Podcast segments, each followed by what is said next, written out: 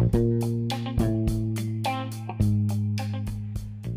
dia, boa tarde ou boa noite para você que está ouvindo mais um podcast do Empreendedorismo do Ser. Aqui com você é o Luciano e hoje nós vamos falar sobre a seguinte pergunta: Nós temos hoje um ideal de empreendedorismo ou um empreendedorismo ideal? E qual é a diferença entre eles? É o que nós vamos ver hoje. Vem comigo!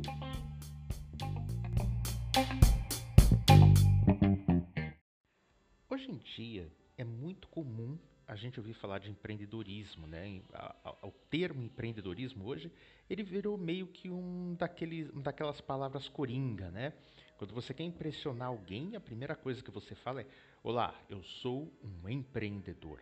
E isso, inevitavelmente, né, já parece que causa um grande impacto. Até porque já se atribui uma série de coisas quando a gente fala em empreendedor ou empreendedorismo. É muito diferente você falar: Olá, eu sou um empreendedor, eu tenho um empreendimento. E você dizer: Oi, tudo bem? Eu abri um negócio. Né? É, e essa diferença ela já está no modo como se considera o termo empreendedor.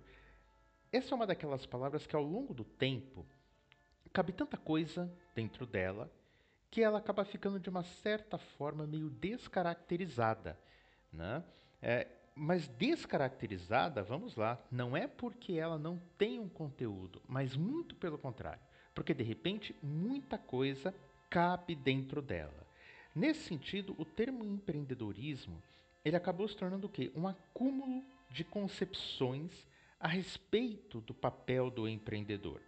Né? De maneira que ele começa a se parecer muitas vezes um super-herói, né? um super-humano, ou um humano que tem todas as capacidades e características que nós admiramos né? em uma pessoa, em um ser humano ideal. Então, o empreendedor ele passa a ser um sinônimo da liderança perfeita, ele passa a ser um sinônimo do eterno otimismo. Então é aquele negócio, né? Um empreendedor aparecer no, no, num vlog, ou, ou, ele aparecer diante de uma rede social e dizer, gente, eu estou arrasado, eu não aguento mais, né? É, eu estou é, extremamente cansado e acabado. É, imagina, ou eu acho que o meu negócio não vai dar certo, gente, estou me sentindo muito pessimista. Isso não é uma visão que a gente imagina no empreendedor. O empreendedor, justamente por ser um líder, nem que seja um auto-líder, se ele for um empreendedor solitário, ainda assim ele tem que estar cheio de otimismo, não importa o que aconteça. Ele tem que ser um ícone de gestão, né? todos os conhecimentos possíveis e imagináveis de gestão, todas as técnicas que já existiram, as técnicas recentes, as técnicas que nem existem ainda, esse profissional parece que já tem que conhecer. Ele tem que ser um investidor, todos os tipos de risco, todos os tipos de aposta. Ele parece muito mais um jogador de pôquer daqueles filmes, né? Em que o cara ele faz toda aquela jogada e ele blefa e ele tem todo uma, um esquema de apostas, no final tudo dá certo. É mais ou menos essa visão que se tem do empreendedor enquanto a, aquela pessoa que assume riscos, né? Todo mundo fica preocupado e no final tudo dá certo. E é claro, um colecionador de sucessos, né? O empreendedor, quando ele fala, mesmo quando ele fala, eu quebrei a minha empresa três vezes, quatro vezes, cinco vezes, ele quebrou, é no passado, mas hoje não, né? Hoje ele tem um sucesso muito grande, hoje ele tem uma superação. E veja que todas essas coisas, na verdade, elas fazem parte de um tipo de ideal, né? O ideal de empreendedorismo. Esse ideal, no entanto, na prática, ele é um ideal inalcançável. Né? Por ser um princípio externo, né? veja que esse tipo de concepção do empreendedor ela é um acúmulo, ela é o resultado de várias visões históricas que se foi concebendo sobre o empreendedor, e de repente hoje você tem essa nuvem de significados e as pessoas simplesmente entendem que o empreendedor ele é tudo isso. Mas justamente por ser um princípio externo e cumulativo, a visão de empreendedor, ela se torna uma visão coletiva, uma visão ideal. Ela, ela é, portanto, um ideal de perfeição. Mas justamente por ser um ideal de perfeição, é, existe um enorme abismo para se atingir. Porque de um lado nós temos o quê? O indivíduo. Né? Você, o empreendedor, a pessoa que realmente está criando um negócio, abrindo um negócio, desenvolvendo uma nova proposta, um projeto. É, é um indivíduo, ele está com uma realidade existencial muito clara ali, muito situacional. É, mas você tem uma visão do coletivo, o que o coletivo social entende por empreendedor. E lá na ponta após passar por esse coletivo é que você tem o quê? Esse ideal do empreendedor, que é, portanto, um ideal inalcançável. Ele é um ideal visto pelo coletivo e você, enquanto parte do coletivo, também o vê. E de repente, você, quando diz sou um empreendedor, você passa a ter que representar, a ter de ter todas essas representações que são atribuídas ao empreendedor. Portanto, o ideal de empreendedor ele segue de perto. Olha só, essa é uma parte muito curiosa que eu estive investigando aqui. O ideal de empreendedor, se a gente parar para comparar, ele segue de perto o conceito de ideal de ego, que foi desenvolvido por Sigmund Freud, né, num dos seus livros mais conhecidos, que é aquele Psicologia é, para Massas, ou Psicologia de Massas, né, depende da tradução, em que ele trabalha uh, uma ideia de que o ego ele sofre uh, de um problema quando nós entramos numa psicologia é, de uma comunidade, na psicologia de uma massa. Por quê? O coletivo ele vai criando uma ideia do que é o ego, né? e é um ego ideal. É, isso esse processo, tudo bem, você poderia dar de ombro, sair andando e construir o seu próprio ego. O problema é que, segundo Freud, o nosso superego, que é aquele sensor interno que nós temos, ele é, na verdade, o quê? Uma representação que nós fazemos do coletivo, daqueles fatores externos a nós. Então, a gente acaba formando o quê? Uh, um superego, isso é inevitável, né? Nós temos lá o id, o ego e o superego. E, e esse superego, ele vem desse coletivo social. Qual é o problema? O problema é que o coletivo social ele constrói um ideal de ego. E o nosso ego, na medida que ele tenta atender as demandas do superego, ele começa a sempre visualizar o quê?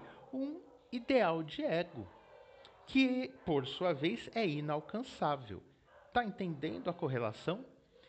De uma certa maneira, o ideal de empreendedor é equivalente a esse ideal de ego. Ele também é dado por um coletivo social que interpreta historicamente, né? você vai tendo ali uma série de visões de empreendedor ao longo da história, só que o coletivo social tira essa visão da história e ele passa a ter uma concepção. Essa concepção vira um ideal e ele é colocado diante de cada indivíduo real e concreto que resolve empreender, virando, portanto, o ideal de empreendedor. Quais são as consequências disso? Assim como o ego sofre de uma imensa pressão tentando atingir e se tornar um ideal de ego que ele nunca consegue realizar, isso também vai acontecer muitas vezes com o empreendedor quando ele compra essa ideia do ideal empreendedor. Primeiro, ele vai passar a uma busca contínua por melhoria. Tudo bem, nós estamos sempre buscando melhorar mesmo, nós vamos aprendendo com os nossos erros.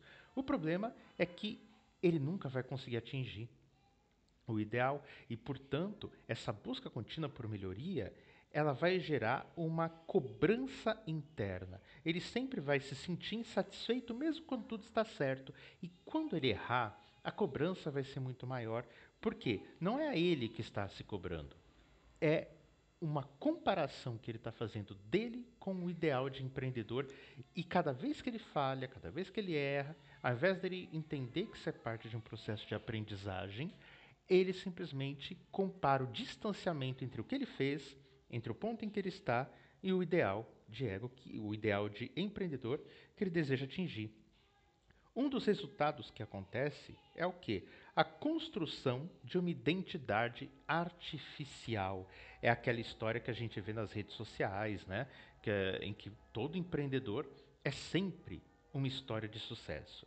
Né? É, ele sempre venceu, ele sempre está vencendo, ou mesmo quando ele teve um tropeço, internamente ele não falhou, porque ele não perdeu as características, ele não perdeu a garra, ele não perdeu a, a capacidade, ele não se desesperou, ele manteve o seu otimismo e a sua força, é, e, na verdade, muitas vezes o ser humano não passa por nada disso, não.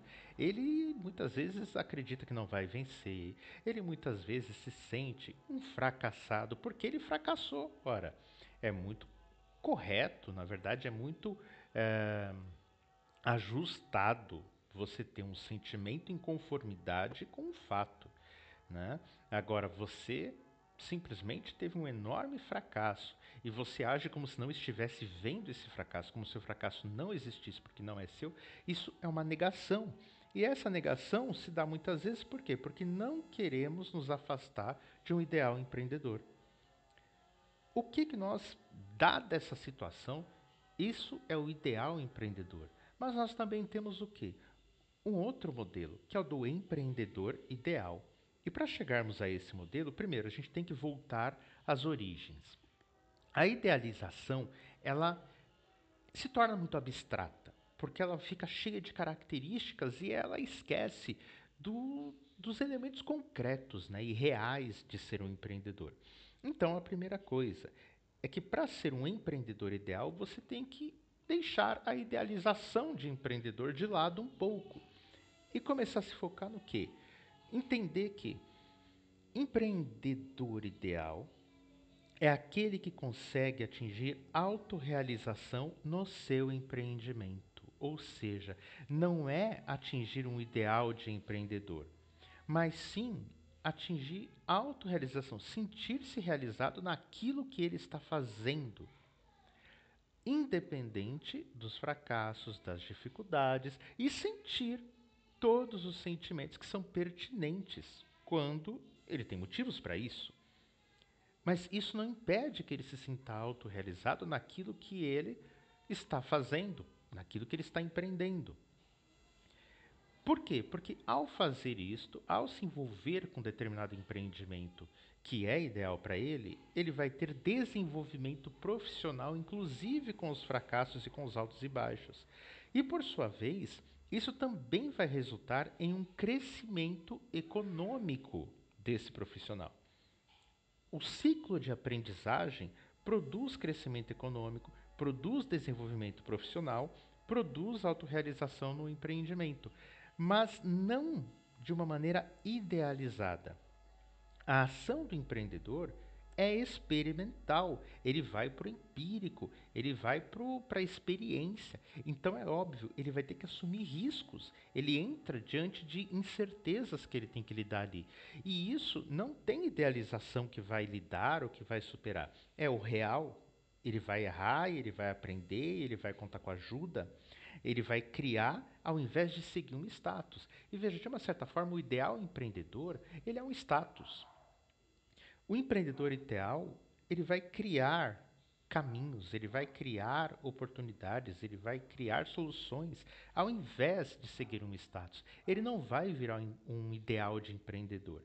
Ele vai simplesmente criar o seu empreendimento e sentir-se realizado naquilo que ele está fazendo, dentro dos seus limites.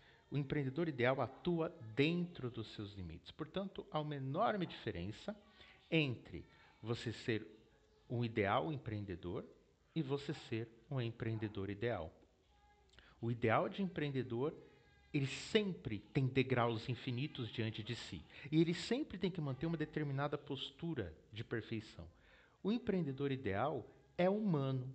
Ele falha e ele aprende e ele se desenvolve e ele simplesmente entende os seus próprios limites e empreende dentro desses limites porque ele não vai se esgotar. Ele quer se sentir realizado e não esgotado. Ok? É isso. É, espero que vocês tenham gostado. Né? Acompanhem os nossos podcasts, acompanhem as matérias que a gente coloca no site e estamos aí. Até a próxima, pessoal!